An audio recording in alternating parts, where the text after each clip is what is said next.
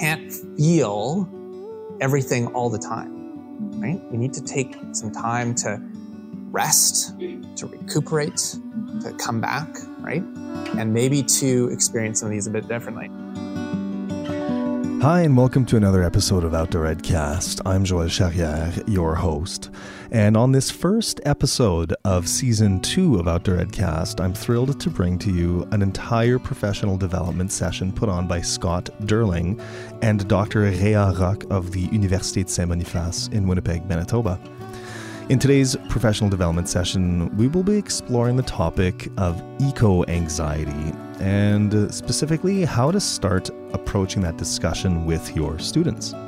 I'm thrilled. I mean, I can't begin to tell you how excited I am to be able to continue this journey with you, exploring all topics related to outdoor, nature, place based education. Um, so I'm looking forward to another great run of more episodes. But uh, anyhow, let's just jump right in. Enjoy.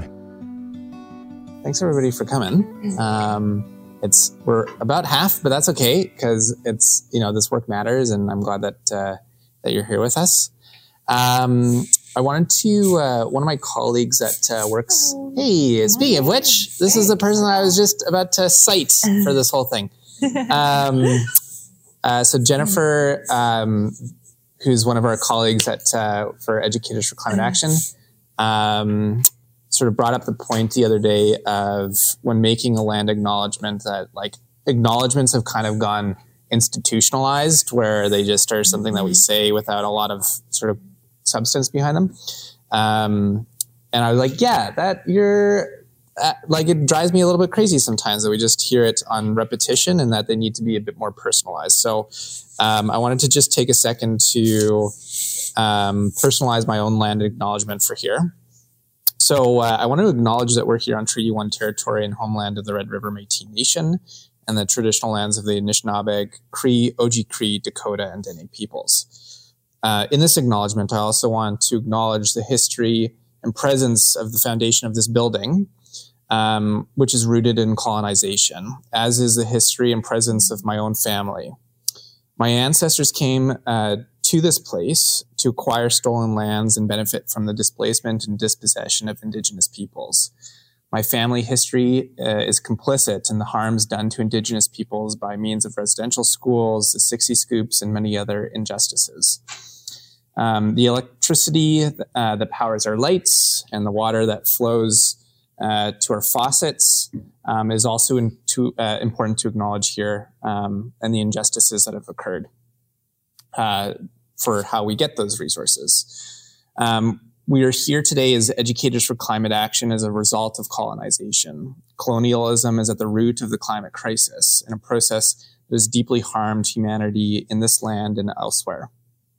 Um, I have many kinds of debts to pay uh, to this land, its stewards, and uh, for this dark history. I do this every day in my teaching practice, my graduate studies, to understand decolonization in practice. Um, and as I come to learn about this place and its various kinds of plants and animals, and also with my continued presence here as a guest uh, to this place and an ally in righting these wrongs. I ask us all today to make sure that we uh, think about our own commitments um, as we acknowledge this land and its original peoples. Um, and, you know, w- when we're thinking about, uh, you know, all of these kinds of really big ideas, that's kind of what today is about. Um, and the work that, that Rhéa and I have been doing.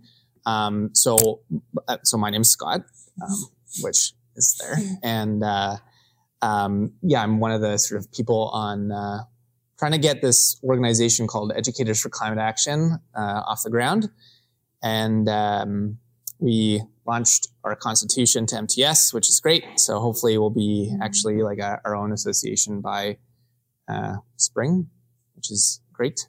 Um, and uh, I was a, I was a bit of a, a, plan B for November because we had an original person, and then that sort of blew up in our faces. then I was like, well, I guess we could do some of this work. So um, and I also know that November is so tough uh, on all of us in mm-hmm. education and just a tough month in general because it's, you know, for me, there's not enough snow on the ground to go skiing. mm-hmm. and it's swampy out and mucky and yeah. you can't always go biking. Mm-hmm. Although that's because I don't like washing my bike. So, um, but anyhow, so, uh, I'm also, I mean, we call it Green Minds, which is like a, def- I'm not, it's kind of an organization. It doesn't always exist as maybe as much as perhaps we would like, but, um, it's a, uh, it's a group that started before I kind of came into it. Um, and Rhéa was one of those people, um, which was sort of a group of, of, um, psychologists and teachers and counselors who were starting to come across a lot of research around um, the climate crisis and mental health. And uh, that's one of the, I would say, one of the, as I've come to kind of understand that, and even in my own journey of understanding the climate crisis, uh, it's one of the greatest challenges in many ways uh, that I think we face, not just from, you know, we've got some of this, uh, hey, Amanda, um, we've got some of this, uh, you know, f- some of our physical realities that we're, we're trying to grapple with. But, uh, you know, behind the climate crisis, as I've kind of mentioned, is a bit of a social crisis. And, and that has resulted in, I think, lots of mental health uh, challenges that we're seeing presently. And it's starting to come out in research. But I think anecdotally, um, you know, as a classroom teacher, I see it happening in the students uh, that I teach. Um, so, uh, so that's kind of how we came together and we worked, uh, Ray and I, we worked, uh, last year. I was like a climate change teacher person. Super teacher. it's, I, honestly, the, the position was very vague, but we worked together to implement a curriculum, um, which is what one, one of the pieces that one of the pieces of our curriculum is going to be what we do today. And um, anyhow, I'll shut up and maybe do you want to speak about sort of who you are and um, how you got here? Okay, briefly. It's really an honor to see you here tonight. I know that life is, is busy. It's November, so it's really incredible that you're out here tonight. Uh, my name is Rhéa Rocque, and I'm currently a professor in psychology here. My background is in environmental psychology. So I'm really passionate about anything that mixes humans and the environment. So really anything that touches climate change, colonialism, everything, it can be studied in environmental psychology when I started this work, I saw that when you teach students, I teach in university, we have to care about the emotions because it's so hard to get learners engaged long term if they don't feel okay with what we're learning. So that's when I decided to reorient my research career as well to better understand uh, ways to help people cope with eco-anxiety, uh, interventions. And it was great when I met Scott because I am not trained in education. So I have the training in psychology and the strategies for coping, but I had trouble implementing it with kids and through education. So that's why we had such a fun experience, I believe, last year. Mm-hmm. So this is one of the little activities we developed together that we want to show you tonight. Mm-hmm. Um, mm-hmm. And we'll also acknowledge Joel, um, who is, I sent a little that e- email. So he's just running a podcast, which is why we have uh, the lapel mics. And um, so I, I think that maybe some of your voices might get picked up on it, I would imagine, as I'm walking around. But okay. Um, but uh, yeah, so just to let you know about that. And um, but uh, our yeah, our goal really is to help share all the stuff that we're doing with with ECA, um, and you know to kind of broaden our mm-hmm. our reach and you know how people can access PD with without being here today. Um, so yeah, we're gonna run. This is like the first lesson that I did with uh, a, a, bunch of different. Um, well, was eight to nine different classrooms at our school, um, and then I've also done it with a few um, master's uh, courses at the University of Manitoba, and there's a post-bac class, and then um, during MTSPDA. So I've, I've done it with a few, and it's really, I think, a a perfect place to start in anyone's own practice personally, and then also uh, with kids. So it's a really great, um, I think, experience for us to kind of start in this work, and also then be able to take it back, uh, you know, and, and, apply it into our own space, which is very much what like educators for climate action want to do. We want to like let's we have to do stuff. So how can we, you know, how can we make some of these workshops really applicable? Okay, let's get to it. Um, so what we're going to be doing is we're going to be m- mind mapping some of our own climate emotions, and then uh, doing some dialogue uh, around that. So, um, this is also going to require some buy-in from all of you, which I know you're going to do, uh, which is um, participating and taking a little bit of risk today by sharing some of your own experiences. So, what are some ways that uh, collectively in this room that we express big emotions? Crying, mm-hmm. perfect. Mm-hmm. yes. Yelling. Yelling, Yelling. perfect. I, I Laughing, Absolutely. yes. Uh, yeah. yeah. a sigh, yeah. Mm-hmm. Disengaging. Mm-hmm. Yeah. Um, mm-hmm. Anxious, nervous tics. For me, it's like when I like when I had to go for job interviews, and I would be like, ah, my hands would be like so sweaty, and so I'd always like younger. I would always have to like wipe my pants, like on my like hands, because it was just like I was so nervous, and it was just it's always been something that's that has kind of come up for me. Any other sort of uh, ways that we express our big emotions? Breathing, yeah. Mm-hmm. yeah. yeah. With and as I'm kind of talking with kids, I'll often bring up my own sort of thoughts. So like first dates, where it's like ah, like my the the big lump in your chest, right? Um, that's just like, ah, this is crazy. Um, in your body, you know, we've, and we've talked maybe about a few of those physiological things.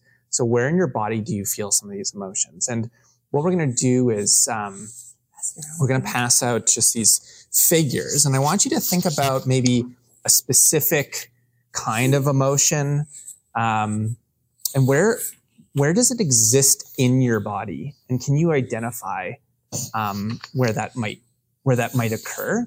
Um, you'll need, oh, I guess some markers, which we will help distribute. Um, so yeah, take about three minutes or so. Think about, um, yeah, where in your body do things kind of manifest for you?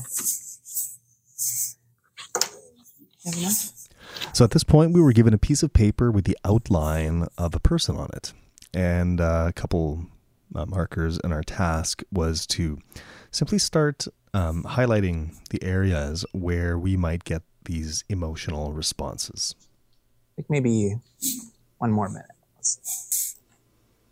You can go ahead and actually kind of join the uh, activity just by thinking, you know, internally where do you feel your physiological responses to your feelings? So when you think about what you put down, well, first of all, off maybe who here where where are my head people at who get just like their emotions in their head like mm-hmm. okay and so what are what are some of those yeah mm. mm-hmm. yeah alex like Mm, yes. Mm-hmm. Yeah. Yeah. That like you can feel it just like yeah. and the pressure. Yeah. Mm-hmm. What about oh yeah. Neck. I was just gonna go there. That's the next spot. Whenever I have like when I'm stressed at work, I have to go to a massage therapist because I haven't been sleeping because my neck is like and uh, every single time the neck into the shoulders, she's like, crunching on like these this gristle and it's all the time i have to probably go every three weeks when it's like report card time or you know end of year you know uh, what about sort of shoulders mm. Mm. what about chest anyone have chest mm-hmm. mm. mm-hmm. Mm-hmm. And what would be some of the like? Is it panic that you would say that that's where that comes from? Mm-hmm. Okay. Anyone arms? Yeah. Yeah. Yeah. The jitters. Yeah. Stomach. What about uh, anybody like hips or thighs? My wife, when she's like kind of getting a little bit anxious, her like she'll and this is, uh, um, this is her cousin, by the way, also. So, um, but, uh, um, yeah. And, um, but she like, her legs will like jitter, like it'll be like, you know, where the legs go. And lots of kids do that. Like it'll be like uh-huh. when she's feeling a little anxious. Yeah. Um, yeah. So, you know, part of this exercise is one, you know, to develop our own awareness of kind of what's going on in our body, but also two, to normalize it, that everybody experiences these mm-hmm. kinds of mm-hmm. things, right? And that it isn't just like it, you know, at first, my sweaty palm thing, I was like, ugh, like they're, ooh, you know, they're so, but lots of people experience that. And part of it is just to kind of normalize and to talk about, you know, what it is that's happening in our bodies when we experience things in our life, whether it's the climate crisis or it's just, you know, a job interview, that uh, there's lots of responses that come in our bodies and just being a bit more aware of that. Um, I'll just add, Scott, yeah. maybe a bit on the, yeah. I don't know if I pronounce it right in English, but somatization. Um, essentially what you're talking about, this idea that we're helping uh, students and kids understand their physical sensations in their body and what it means emotionally. When you've done that work, you know, like my hips hurts. Okay what happened in my life. But a lot of kids aren't aware of their body signs and body language of their emotions. So it's really fun to get kids there, that aha moment of like, oh, wow, okay, my palms are sweaty, and then help them trace it back to something, mm-hmm. something. Is it somatic therapy? So there's, that is one option, um, but it's that whole idea that when your body is experiencing emotions that you don't recognize, it will somatize into physical symptom. And everybody has a different somatization pattern. So it's about getting to know your somatization pattern and then understanding where it comes from. So that's really powerful with the kids too when they are aware of that. Yeah. Mm-hmm. Um, as far as in this room, uh, and like here right now, on a scale of one being like, I don't do this, to five being like, no, I'm I'm okay with this, and I often do. Um, with sharing uh, sort of your emotional experiences, who here would be perhaps a one without any judgment? So one is being like, I really don't feel very comfortable doing this. I don't, and I don't do this. Five being like, I'm, I'm open to it and I'm okay with it. So who, who here would be closer to a one? Okay. Two. Mm-hmm. So where am I? Any other twos? Okay three, four, five. Okay. So, I mean, this is the one group that it hasn't worked for, but one of the things that um, this uh, you know when we're when we're thinking about like when you ask that amongst many people and a lot of sort of research studies have essentially essentially asked asked that is that adults not great at at being able to share emotions within public you know spaces and within um, you know I would say professional spaces or within classroom spaces and the result of that I think is that there isn't a lot of modeling necessarily going on with kids and so um, part of this is also being able to activate and to start to maybe normalize us in the other direction of being, you know, it is okay to be able to share. It is important to be able to share because one of the things that I think we've done pretty quickly in this room has been able to connect with each other. Right. And is isn't that kind of the, at the root of education, at the root of like what we're really trying to do is we're just trying to connect with kids, um, and, and with each other. And I think, you know, the world would be a lot, uh, better of the result. So basically, yeah, uh, adults have a, a pretty difficult time. And so I think we need to be doing a bit more of an, um, some work with that. Um, climate emotions. Do you maybe want to speak to these? Sure. Okay. Yeah. So climate emotions, essentially it's any emotion that you can feel when you think about climate change or a related issue. So um, in some classrooms at Scott School, sometimes it was very specific, um, like building a future city project, which is also a climate emotion. So think of it very broadly, but it can also be specific towards a topic like fast fashion, water, everything.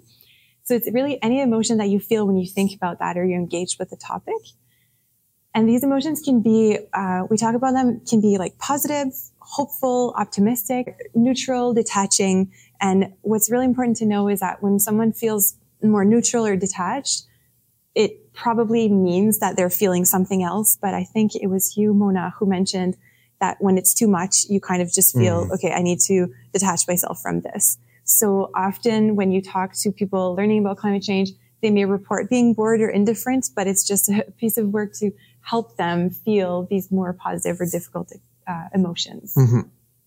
And like, obviously, these are going to vary from person to person. And I think often we want to say that like positive is like the ideal. Like that's what we mm-hmm. want. We want people to be.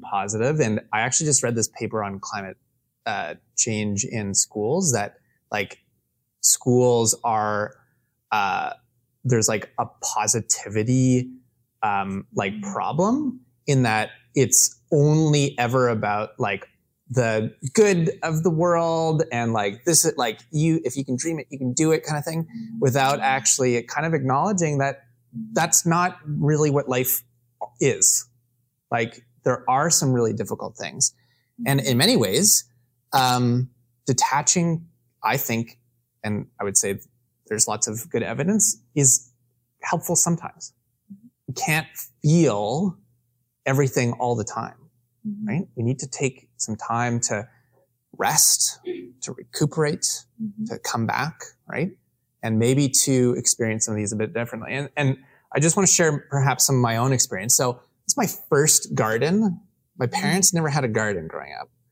And, uh, I was like 20 years old and I basic, I was in university and I was like, we're gonna like, I need to, one, I was just starting to learn about the climate crisis and I was like, we need to, I need to grow my own food. So my parents were like, okay, well, so we, we made this garden in their backyard and, uh, I had no idea how to grow anything, right? Like zero idea, but it was a very like, it, I was inspired, right? That was, I would say that was a very positive climate emotion for me. Um, another one, this was my class or school at the 20, I always forget 2018 climate strike. I think is when it was. Yeah. Um, yeah, the big one. Yeah, 2019. Yeah. Yeah. Okay, 2019. um, very like wow. That was that was the biggest, maybe probably one of the biggest ones that I've ever been in a protest, and it was just amazing to be surrounded by like thousands of other people that were on the same page as you. You know, mm-hmm. which is why I think educators for climate action. It's like ah, my, my people, like, mm-hmm. yes, let's come together. Um, uh, and then this was my, my school. So, you know, I took, I would say a lot of my own passion and, uh, I was like, ah, I just want to like, let's do this for like what this is what school should be. Right. So these bring a lot of, um, and they're, they're climate related. You know, it doesn't gardening, home gardening. I don't know. Maybe that's a part of climate action.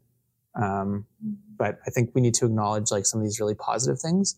Um, this was June of this year, um, which was, you know, it was the end of our, our, you know, our work. Mm-hmm. I was like mad writing a bunch of stuff. I was also in my, like, I'm writing my thesis right now. It was just a hectic time. Mm-hmm. And, you know, pictures from New York and across sort of, um, uh, Eastern Canada and the United States, I honestly didn't care. Like I had to check out. I just didn't have the space. Um, and it doesn't like, you know, it's scary. I don't like looking at this, but I just, I had no attachment to it. Mm-hmm. I couldn't attach to it. Um, I just needed to take a bit of a break. And that was a very conscious effort. Whereas some colleagues were like, did you see the photos of New York? And I was like, I guess, like, you know. Mm-hmm. Um, whereas this was 2018, which was the first summer that I really do remember. I remember looking outside because I was living in Wolseley at the time. And I was like, it looks like mm-hmm. it's like yellow. And I just remember being like, this might be normal. Like this might be the start of the normal. And that for me was really a lot. Mm. You know, I would say that was the, di- that was a really difficult time. That was a really difficult time for me. And, um, each of these are really important. Each of these are really important. Difficult emotions, but actually, I, I truly believe need to be cultivated because mm-hmm. it's it's um, an indicator of us being attached to something, right? I, f- I feel attached to mm-hmm. that. This is not what we should be having to move through, right? This is northern communities should not have to be exposed to forest fires that are destroying their livelihoods and communities, right? I, I feel, um, I feel very connected to wanting to make a difference because of this difficult emotion, mm-hmm. right? So it's important for us to cultivate those as, as well. It's just we can't live in that, we can't live there, right? We can't live in those difficult emotions because then we just, or the detached, right? Um, we need to kind of find a bit of that balance. Okay, so this is my ooh, this is my uh, mind map uh, that I made probably like April ish, March, and uh, when I first start, like when I was probably like 19, it would have been like hope would be like here, like a little square, and it was like worry, overwhelmed, like uh, you know, just everything's bad and uh, nothing's good, and we can't solve this. Um, and now I would say I mostly live here with like, I would say this like a 70 30 split, hope to, to worry. I definitely come back to worry sometimes. Um, but it is, I really do try for a bit more balance and it's a practice. And so what we're going to do is we're going to take about 20 ish minutes. Um, maybe, maybe we can do it in 15. I, I think 15 w- would work, but we're going to uh, make our own. So, um, it doesn't need to look like mine. Mine, I just kind of came from anywhere. But what you're going to do is you're essentially going to uh, think about. Actually, do I want to? Yeah. So, uh, an important part of like any of this kind of emotional work is naming the emotion thinking about how it exists in our life, and then thinking about how we might kind of cope with that, right? So it's um, it's understanding how these emotions or what emotions live within our bodies, and how can we kind of acknowledge some of them. Okay, um, and what we're really trying to do is we're trying to develop an emotional literacy, right? So in the same way that any of us might, you know, some of some of us might kind of walk through a prairie field and be like, "Pal, that's you know milkweed and POW, that's, you know, big blue stem. Um, that's literacy, right? This one is being able to think about, okay, how are we existing? What's, what's kind of there? And can we name it and identify how it's, uh, you know, living with us? Um, and the point is when they come up, right, particularly the difficult or maybe the detached, of being able to navigate them, right, and have a, a bit more sense of of how they you know control us sometimes, um, which is you know I think a tough part. Uh, when we go through this, or maybe when you, I'm going to show you a list of some emotions. Lots of kids, and I'm in a middle school, but lots of kids will say, "I don't care," or "I don't know," um, and I would say that's.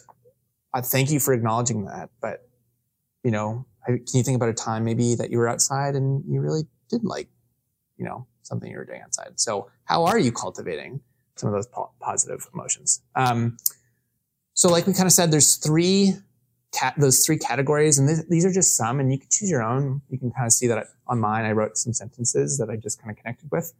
Um, but what you're going to do is you're going to choose perhaps some of these that speak to you, and um, oh, somehow I don't know what happened there, but um, so when you look at these emotions, which one, which one, you know, sparks for you? Um, are there images that come to mind as you're thinking about them? Try not to filter or judge, right? Uh, I know that sometimes, like, and I would say as adults, maybe there's a bit of a like shame around like the the indifference or the maybe like the um, apathy. Those are okay. Um, so don't don't judge them too much. Just as what I did when I made mine is I kind of just looked through and I was like, yeah, uh, overwhelmed is definitely something that hits for me. Uh, of these emotions, which ones do you feel more intensely? So mine, the hope was quite bigger, right? Uh, maybe there's others that um, uh, do that for you, and then you can use colors or text size to to help um, share that. And then just as we're kind of doing this, think about are there as you're thinking about these emotions, is there anything coming up in your own body um, that you're feeling uh, as you talk about those or as you think about those emotions? Okay, so maybe we can do that in 15 minutes. So at uh, 7:20, roughly. Um, oh yeah, so this QR code is an example from some students. So some students that I worked with, uh, you'll see some photos um, of what they did. So if you need a little bit of guidance on, on what that looks like, you can use the backside of um, that paper, or if you want a fresh one, which is honestly take it as a copy for your students, right? Like mm-hmm. sh- show them what are the emotions that come up for you. That's what I did with with mine. So I think it is really valuable to uh, to make your own that you can share. Um, so you can have a piece of paper paper up here and um, markers and yeah, roughly 15ish minutes.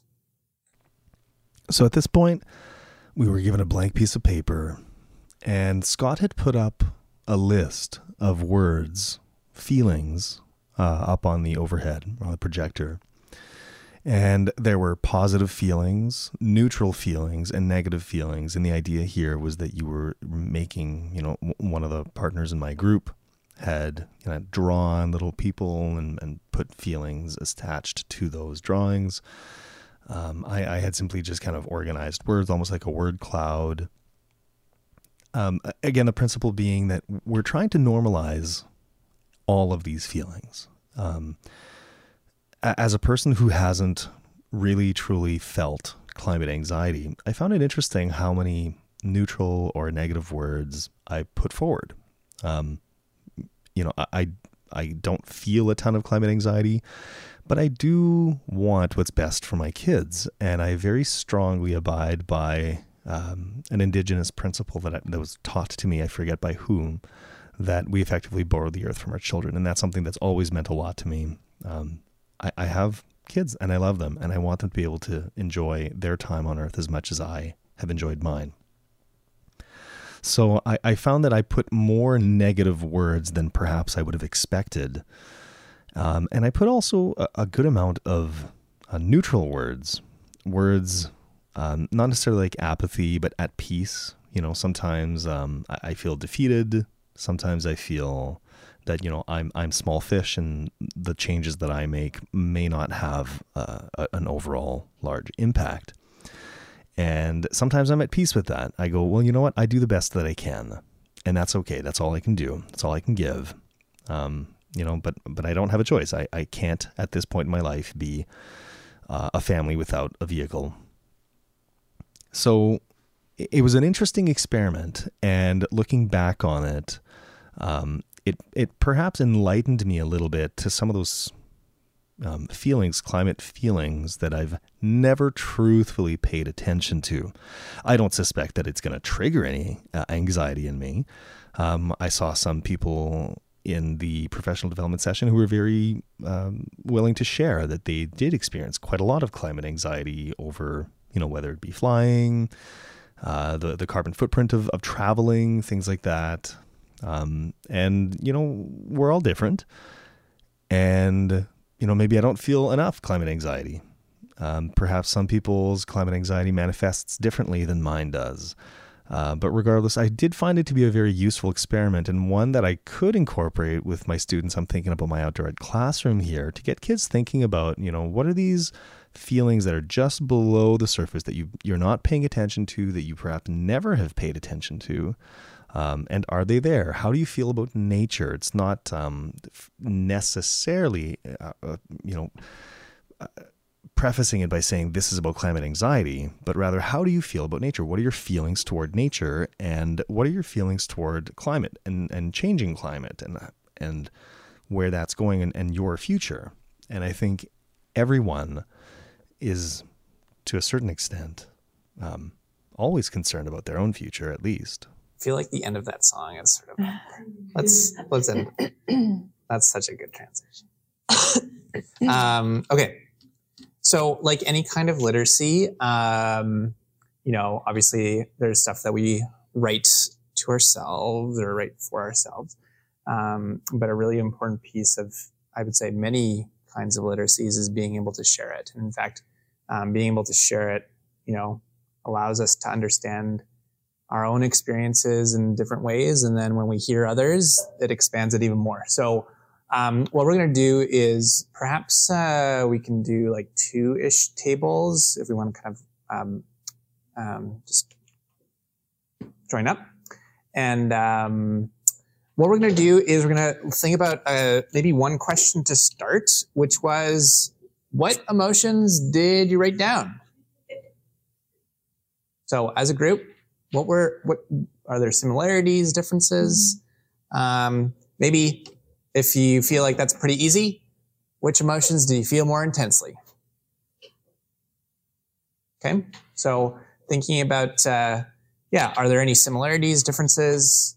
Um, does anybody feel more um, like that somewhere stronger? That collectively at your table there was some that were like, oh, we all feel this. Um, so take uh, maybe a couple minutes to share as a group, perhaps those first two questions.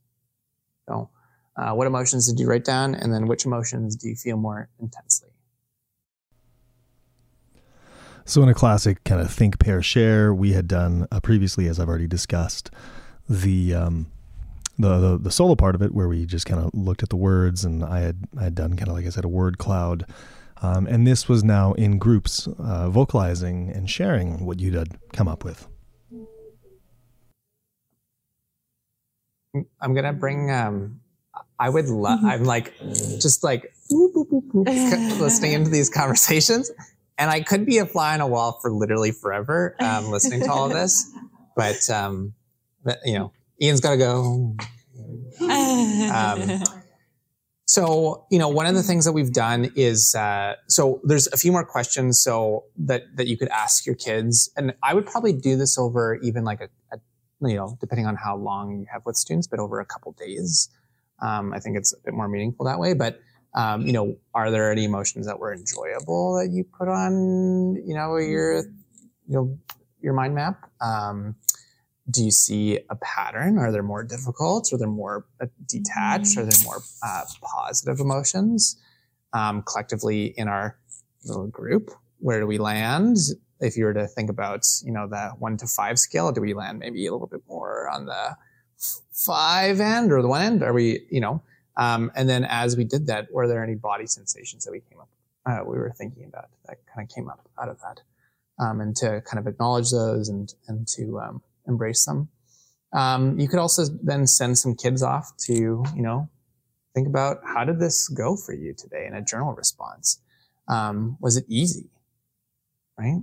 Was it easy for, and there's many kids that would say, absolutely not. This is really like impossible. Or they might just write, like, even if they write, mm-hmm. this was hard, that's fine. Right? That's okay. Um, because it's all about just where are you at? And, and, and I would say you know, there's been lots of occurrences in our society that have caused us to maybe not be able to share our emotions. And so wherever somebody's at is okay to start.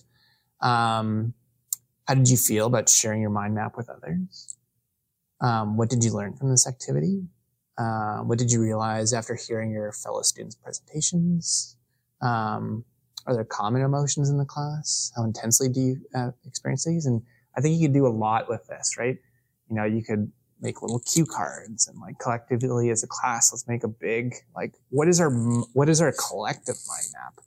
Um, how big are these emotions in our class that we feel? Maybe it's in a whole school. Like, I think there's, there's, it's a, it's a lot of good like data for us to use, um, to really start the conversation going about, you know, where are we at?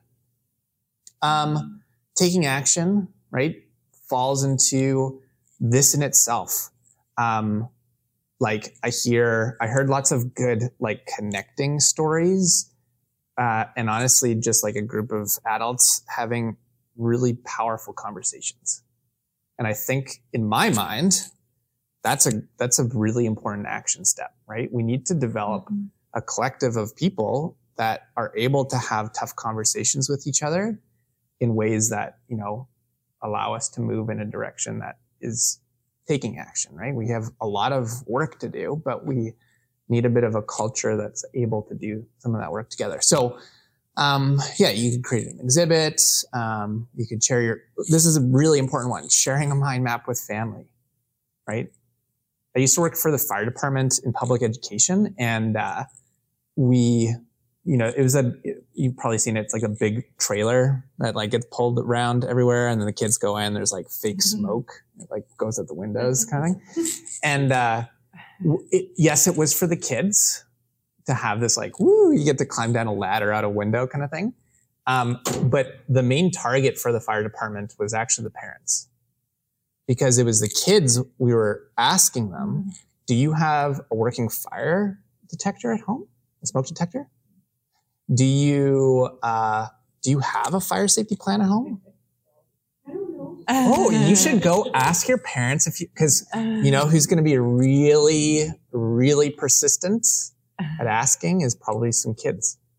Um, so that so our main target wasn't actually children; it was parents, and I think that's in many ways something that we want to do here is how can we invite the conversation to also arrive at home, right? How can we get families starting to talk about that? Um, and friends. Uh, you know, writing a letter to a politician, um, I think is always good, or an op-ed, or you know, I think it would be really powerful for a school to have this big mind map of climate emotions and putting an op-ed out saying, "This is where we're at. What are you going to do about it?" Mm. Right? Um, and particularly with our new government, I sent an email to my MLA and I'm calling them tomorrow. We're having a conversation tomorrow. But, you know, it starts with those kinds of things, which is getting, you know, the radar um, activated for people who might not be thinking about like climate action. So, um, thanks for coming. Yes. I don't think so. Nope, nothing. I'll send an email out with all of this uh, stuff um, later on. Um, so, I mean, we've kind of talked about this already, but there's a really great author, Britt Wray, she, uh, her book is called uh, Generation Dread. She also has a pod, um, uh, newsletter. It's like a web, webinar. And uh, she talks about the window of tolerance, which is sort of this like Goldilocks zone that we're really trying to help kids activate, which is that I, f- even though I'm feeling a lot of stuff right now, I can still, I'm still grounded and able to like function, really. I'm not experiencing withdrawal, numbness, and disengagement, right? I'm not like activated and like can't control what's going on, right? I'm in this Goldilocks zone. And uh, the rest of the curriculum that we've made really, um, oh, sorry, like when we don't do a lot of this stuff, right? When we don't uh, start thinking about like how we can manage some of these emotions, the tolerance for what we're able to withstand when things do happen shrinks, right? If I, um, you know, don't like, you know, I think about a car accident. If I don't sort of address some of the things that I experienced in a car accident, um, if I experience another car accident, maybe like there's some greater mental health issues that come out of that, right? Um, whereas practices around mindfulness, you know, I would say uh, there's a, a, growing body of literature around the amount of young people going to um, therapists around their climate anxiety. Um, so mindfulness, uh, you know, climate action, connecting with others, group conversations like this, all of these kinds of things broaden the window of tolerance. Um, you know, building, yeah, building relationships. What else do I have there? Uh, you know, making, uh, yeah, uh, having some time to like make decisions with each other to like take action. Um, that's that's where we're I think trying to move towards with long term climate action. Um, you know, even and I you know Amanda was sort of saying like. 10 years like i don't know will we be here uh, who knows um, and uh, i mean it's a difficult thought um, but I think what we're really talking about is like there's going to be a planet here at some point still. And, you know, we're talking long term. And I think uh, there was a, I recently read that uh, someone was building a 10,000 or a 10,000 year clock or something like that. Um, Jeff Bezos or something was building like this 10,000 year clock because uh, a lot of our thinking is just so like right here and it's not thinking like way beyond even just like us. And that's kind of the moving beyond like a, you know, human centric world. Um, so, you know, yeah, we're trying to build that, um, that emotional literacy to navigate climate change so that when there is smoke, right, when there are fires, when there are floods, things like that, that, you know, we can feel those things, but not be fully, you know, um, emotionally destroyed by them. Mm-hmm. Um, I don't know. I can't remember why I put there. Oh yeah. So part of uh, part of our um, work what this past year was to be like, what are some like what are some goals that we could have? Um, and I think that's kind of what we're doing right now with ECA um, is we're trying to figure out like what what are what is climate action ed- in education? Um, and uh, this is sort of like my like top list of like what are we trying to do? So young children having experiences that connect them to the natural world. And i kind of heard some conversations about like the you know the um you know yes let's learn about polar bears and, and habitat loss. But david sobel he has this amazing quote children need an opportunity to bond to the natural world and learn to love it before we ask uh, them to heal its the wounds right and i think that's you know, for me, that is, yeah, we need kids outdoors. We need them like being connected to um, place in order for um, them to start thinking about, you know, what is their place in that. Um, so young children needing spaces to express themselves, develop that emotional literacy around climate change, have safe adults to listen to their questions, um, having experiences and conversations to think about like, what is it that we can do? Because I think that's one of the that that was the biggest challenge for me this year. Is a lot of kids were like, I don't know, I can't. Well, like, there's nothing we can do. Well, yeah. Have you thought about composting? Like, even although compost, like one person composting isn't going to save the world, it's going to start making maybe a bit of a difference, right? And at least building like, oh, I can, I can do something, right? Um, uh, because it's developing a bit of that social efficacy. Uh, so the belief that it's possible to do something and that doing something can make a difference. So it's not necessarily that action, but it's that that's a belief, right? That something's possible. Um, they need to learn about indigenous lands that they live on, its history and knowledge from indigenous peoples, and learn to live well. Um, and and I think too that you know having a right to know about the threats um, you know, I think I think we do have a bit of a, a, responsibility to let them know what's going on, but then also having some tools to be able to navigate that. Uh, high school, basically the same.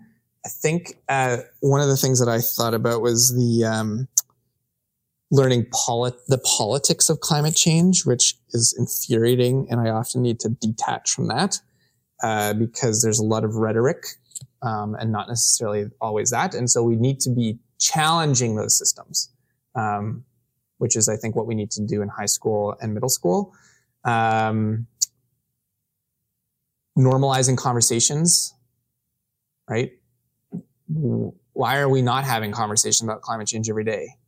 Well, it might be too much, but can we have climate adjacent conversations? Um,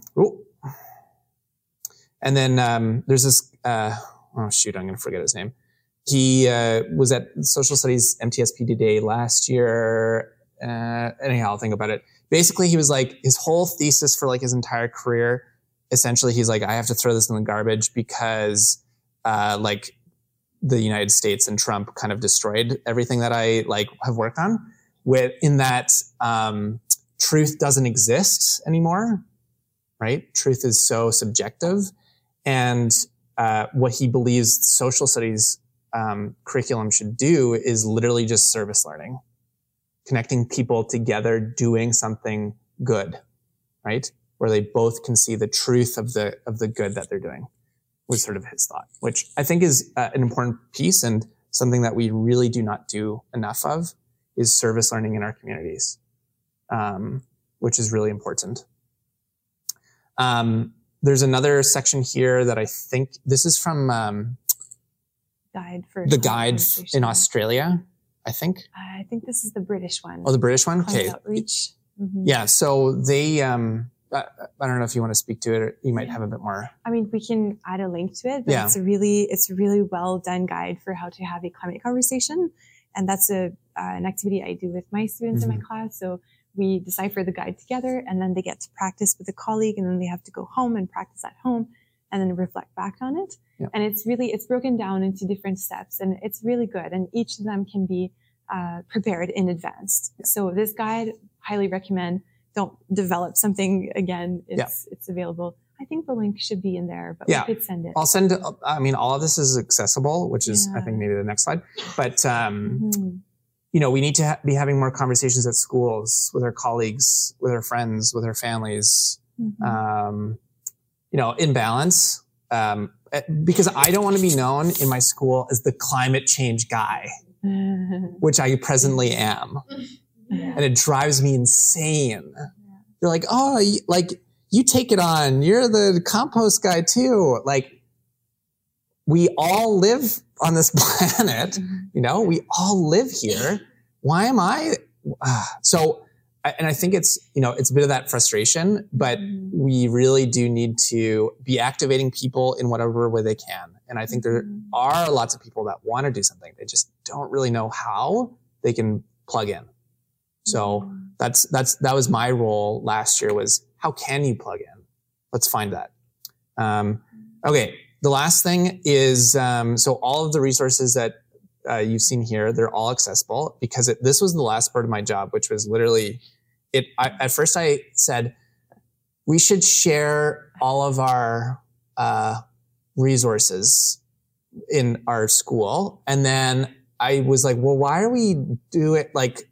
Let's just make it bigger. So we I, we wrote we ended up compiling all the resources that we were finding on specific topics. And, um, and so all the, all the stuff that you've seen here today is in this document. You'll see there's like a, well, it's 80 something pages at this point, but it has 35 different topics that there's places for people to plug into. So, um, if you go to, let's say, I don't know, what are people fired up about these days? Anybody have a passion? I can probably find it in here. Okay, compost. so we've got a couple things. Um, so we've got learning provocations. So if you wanted to fire your kids up with something, right? There's some things. What happens to the food we waste, and how can we use it to create a more sustainable um, future? Right? What? How does comp like how do things decompose? Maybe that's a good place for us to start. Um, topic ideas, and then take action project ideas with uh, a variety of of different resources. Mm-hmm. So, um, this is what I sort of did with my colleagues, which was what, like, where are you at? What do you want to do? And then we essentially made a topic. So one of my colleagues, for example, was really into birds. We're like, yeah, let's check out some birds. And there's amazing bird apps, um, that, you know, help you to, and now I'm like, ooh, and actually my father-in-law, which is, um, anyhow, so he's a teacher in Seven Oaks and uh, he gets his kids to do like a test on like bird calls. Oh, cool. Which is, of course, we should, of yeah. course, we should be getting kids to recognize birds, right? That are local to Manitoba. Um, of course, we should be doing that. Um, and there's a lot of good citizen science stuff where um, if you see a bird, you can like map that you've uh, like seen it in a location so that um, scientists, bird scientists, um, they uh, will go and and it'll help them with their research to see like you know where are we seeing different kinds of species? Are they is it changing? So there's lots of really cool um, things to do with that. So um, yeah, this is and it's it's a Google Doc, so it's ever growing and changing, um, and it's a bit of a beast. Uh, mushrooms? There's soil, which is maybe closest, but nothing on Yeah. fungi yet. Cool. Yes, yet, which is people will sometimes or sometimes they'll come across a resource. So, um, shoot, there was one that just, I think there was a one that just was released on like Powwow, um, and I included it on here because I think like that's it's about also returning to ceremony, right? That's a big part of I think what we need to be thinking like that is climate action in my mind. Um, and so how can we you know share a really great resource together um, all of our green minds curriculum is also in here there's great digital like huge hubs where it's like uh, resources for rethinking for example is run by an organization called lsf it's the most powerful website i think i've ever seen in my life whereas so province so it's got all the provinces then it's grade so grade two. Subject uh, science. Curriculum unit.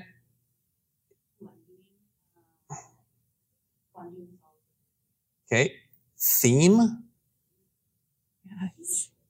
uh, let's just leave it blank. Sustain- sustainable development goal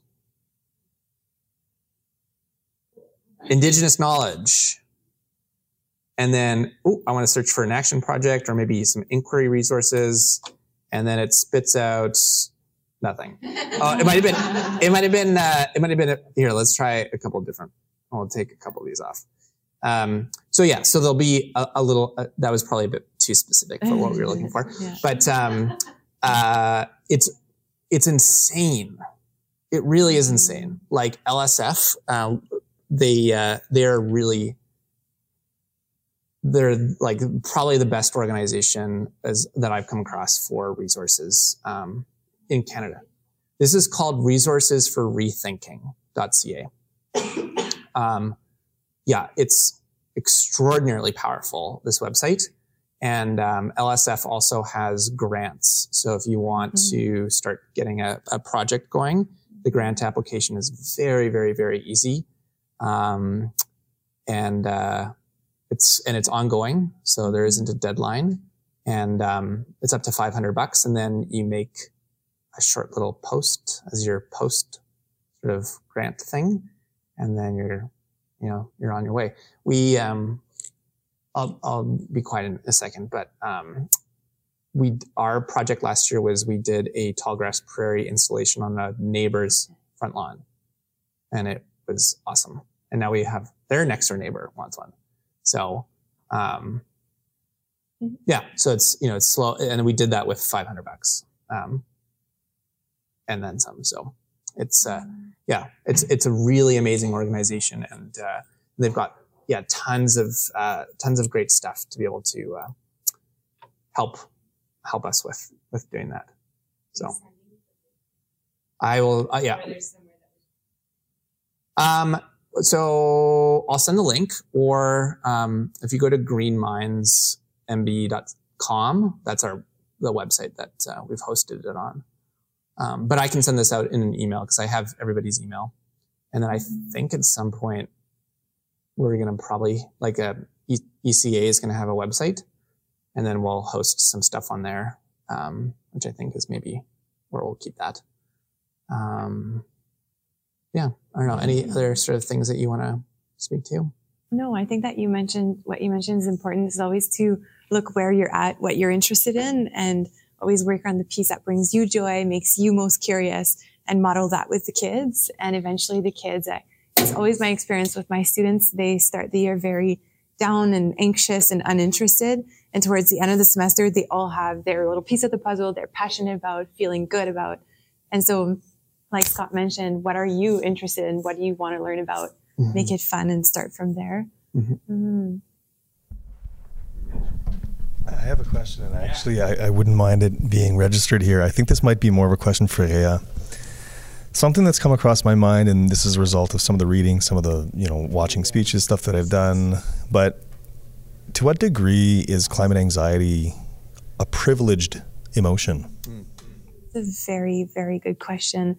And actually in the whole climate anxiety, eco anxiety literature, it's being discussed more and more.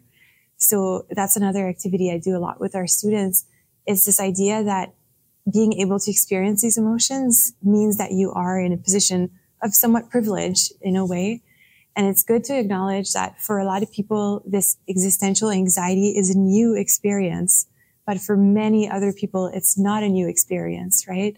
So we always talk about how climate change is the most important threat of our times and etc. But it's not true for everybody. And to have this luxury to, to think about this and not to have experienced necessarily the direct impacts of climate change. We do experience them here, of course, but not as strongly as other places does come with this position of privilege.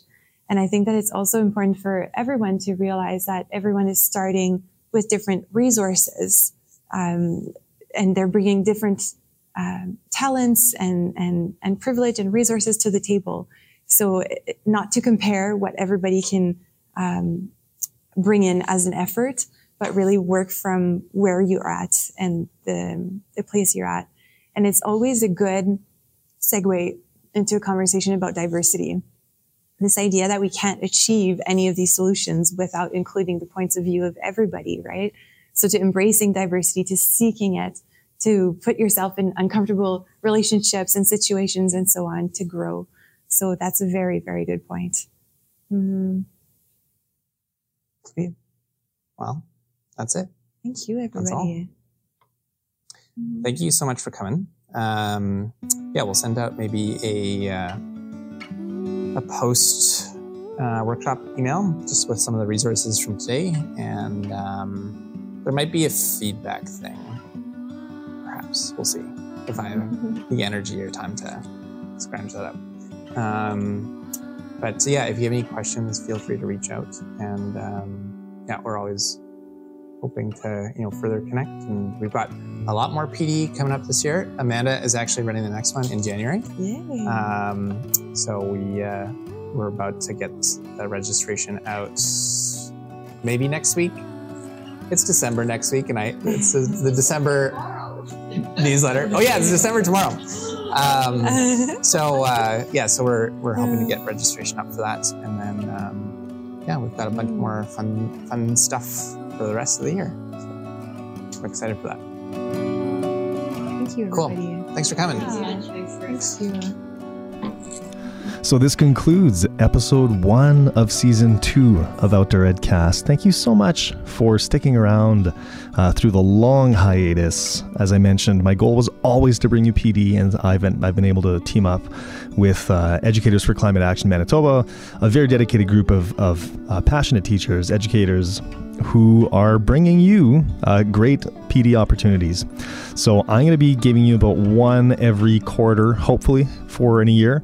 Um, some will be full about PD sessions, others will be some, you know, maybe a mishmash of different ones, or, you know, we've even spoken about uh, doing maybe a biannual or an annual kind of uh, chat session, you know, kind of like the uh, staff room you wish you had.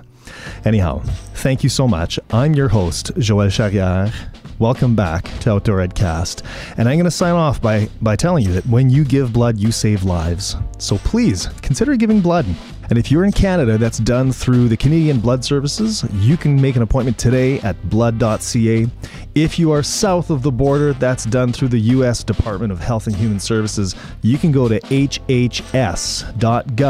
slash giving equals living, and you can make an appointment today to make a huge difference in somebody else's life. Thank you. Have a great day. Look forward to seeing you next time.